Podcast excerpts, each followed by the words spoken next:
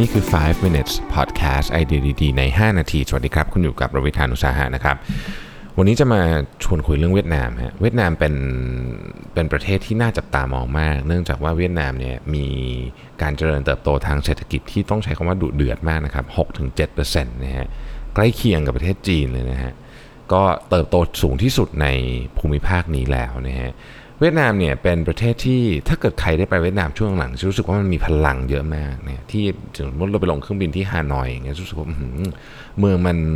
มันมีพลังมันคึกคักอะนะฮะสาเหตุก็จะเป็นเพราะว่าหนึ่งเวียดนามเนี่ยเป็นประเทศที่กำลังเจริญเติบโตด้วยความรวดเร็วอย่างที่อย่างที่บอก อันที่สองเนี่ย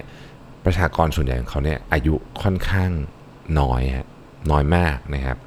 ดังนั้นเนี่ยทุกอย่างมันจะดูเหมือนเป็นไปได้หมดเลยนะครับ เวียดนามเนี่ยในช่วงที่สงครามเวียดนามจบเนี่ยนะฮะ1975เจ็ดห้าเนี่ยประเทศเวียดนามเนี่ยเป็นหนึ่งในประเทศที่ยากจนที่สุดในโลกนะครับ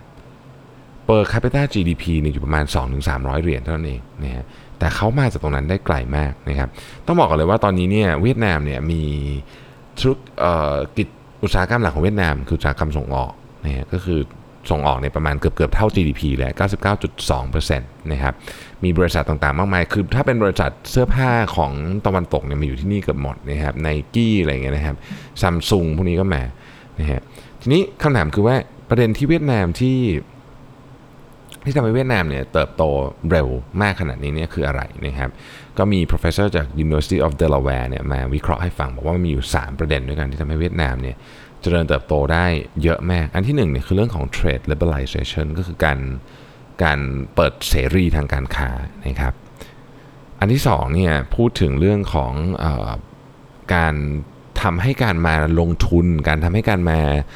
ทำธุรกิจในประเทศได้ง่ายนะครับหรือการเปิดธุรกิจในประเทศเนี่ยง่ายนะครับอันสุดท้ายก็คือเวียดนามเนี่ยลงทุนในทรัพยากรมนุษย์ และทรัพยากรโครงสร้างพื้นฐานเนี่ยอย่างมากมายเลยนะฮะทำให้ประชากรของเขาเนี่ยมีโอกาสเข้าถึงเรื่องพวกนี้ได้ง่ายขึ้นนะครับเวียดนามเนี่ยถ้าพูดถึงเรื่องของฟรีเทรดเนี่ยนะครับก็มีหลายอันเลยนะฮะทำกับสหรัฐทำกับ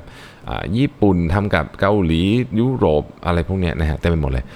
เสิ่งที่น่าสนใจเกี่ยวกับเวียดนามก็คือว่าตอนนี้เรทของของสินค้านำเข้าของเวียดนามเนี่ยต่ำลงมากๆแล้วจะศูนย์อยู่แล้วเกือบเกือบในรายการส่วนใหญ่นะครับ ดังนั้นเนี่ย เขาก็เลยเวลาเขาคุยกับคู่ค้าเรื่องการเอาของเวียดนามไปขายก็ง่ายขึ้นนะครับ เวียดนามเป็นนโยบายที่ค่อนข้างที่จะ pro investor ก็คือเหมือนกับสนับสนุนให้ investor เข้ามานะครับตั้งแต่เรื่องของการดูแลเรื่องภาษีเรื่องเรื่องของการลดค่าใช้จ่าย การลดขั้นตอนต่างๆ ในการจดทะเบียนบริษัทการขอเพอร์มง permit อะไรพวกนี้ต่างๆรวมถึงการเอาคนที่เป็น expat เข้ามาทำงานด้วยเนี่ยนะครับลดหมดเลยนะฮะ ทำให้เวียดนามเนี่ยมี FDI หรือ Foreign Direct Investment เงินลงทุนจากต่างชาติเนี่ยสูงขึ้นเรื่อยๆนะครับมันมี report ฉบับหนึ่งของ World Economic Forum นะฮะที่พูดถึงเรื่องของความความสามารถในการแข่งขันระดับโลกนะ Global Competitiveness Report นะครับเวียดนามเนี่ยจากสักสิบปีที่แล้วเนี่ยจะอยู่ 7-80เนี่ยตอนนี้ก็กระโดดขึ้นมาเรื่อยๆกระโดดขึ้นมาหลายสิหลายสิบขั้นแล้วนะฮะดังนั้นจะเห็นว่าเวียดนามเนี่ยดำเนินนโยบายเรื่องนี้ถูกนะครับ อีกเรื่องหนึ่งก็คือว่าเวียดนามเนี่ยลงทุนในเรื่องของทรัพยากรมนุษย์นะครับแล้วก็โครงสร้างพื้นฐานเยอะมาก คือเวียดนามเนี่ยคนครึ่งหนึ่งอะของประชากรเขาอะนะฮะอายุต่ำกว่า 35นะเพราะฉะนั้นเป็นประชากรที่เด็กมากๆนะครับแล้วก็การที่ประชากรเขายังเด็กอยู่ก็แปลว่าเรื่องของการศึกษาต้องดีนะครับเพราะการศึกษาต้องดีเนี่ยนั่นหมายความว่าเขาต้องลงทุนในอินฟราสตรักเจอร์เยอะมากนะครับรวมไปถึงเรื่องอย่างเช่นเรื่องของอินเทอร์เน็ตต้องถูก เพราะว่าเด็กรุ่นใหม่เข้าถึงอินเทอร์เน็ตต้องต้องเข้าถึงอินเทอร์เน็ตได้อย่างครบถ้วนนะครับอะไรพวกนี้เป็นต้นนะครับ เวียดนามเนี่ยเป็นศูนย์กลางเลยของ foreign direct investment ในภูมิภาคนี้นะฮะตั้งแต่บริษัทเกาหลีญี่ปุ่น Samsung LG Olympus นะครับไปจนถึงกระทั่งพวกบริษัทต่างๆ ไนก้ง Nike Adidas ในต่างมีโรงงานที่เวียดนามกันทั้งสิ้นนะครับ โรงงานเนี่ยเป็นเวียดนามเนี่ยเป็นประเทศที่ export เสื้อผ้าใหญ่ที่สุดนะครับจาก region นี้ นะครับแล้วก็เป็นประเทศที่ export electronics ใหญ่อันดับ 2 รองจากสิงคโปร์นะครับทีนี้คำถามก็คือว่าเราทำทั้งหมดเราเนี่ยเวียดนามอยู่ตรงไหนตอนนี้นะครับเอาเฉพาะของประเทศเขาเองก่อนเนี่ย GDP ในปี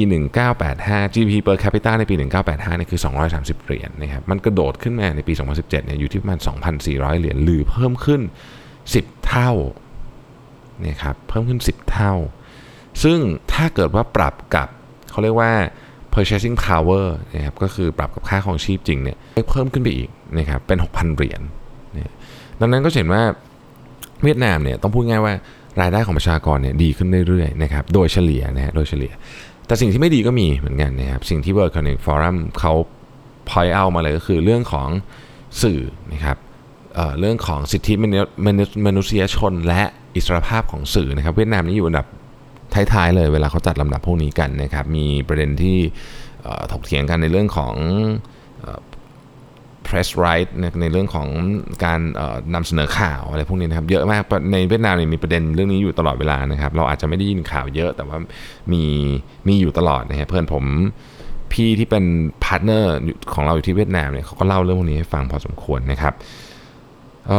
เรื่องของ human rights ก็มีประเด็นเหมือนกันนะครับ แล้วก็มีอย่างเช่นมันมีเคสที่ human rights activist นะครับ ไปไปได้รับเชิญไป World Economic Forum นะฮะแต่ว่าปรากฏว่าไม่ได้วีซ่าเข้าอะไรเงี้ยนะฮะเป็นเป็นเป็นต้นนะครับก็ก็ก็มีประเด็นคือทุกผมก็ทุกประเทศอะมันก็มีเรื่องที่บวกและลบ แต่ถ้าเกิดพูดถึงเรื่องของการเจริญเติบโตทางเศรษฐกิจ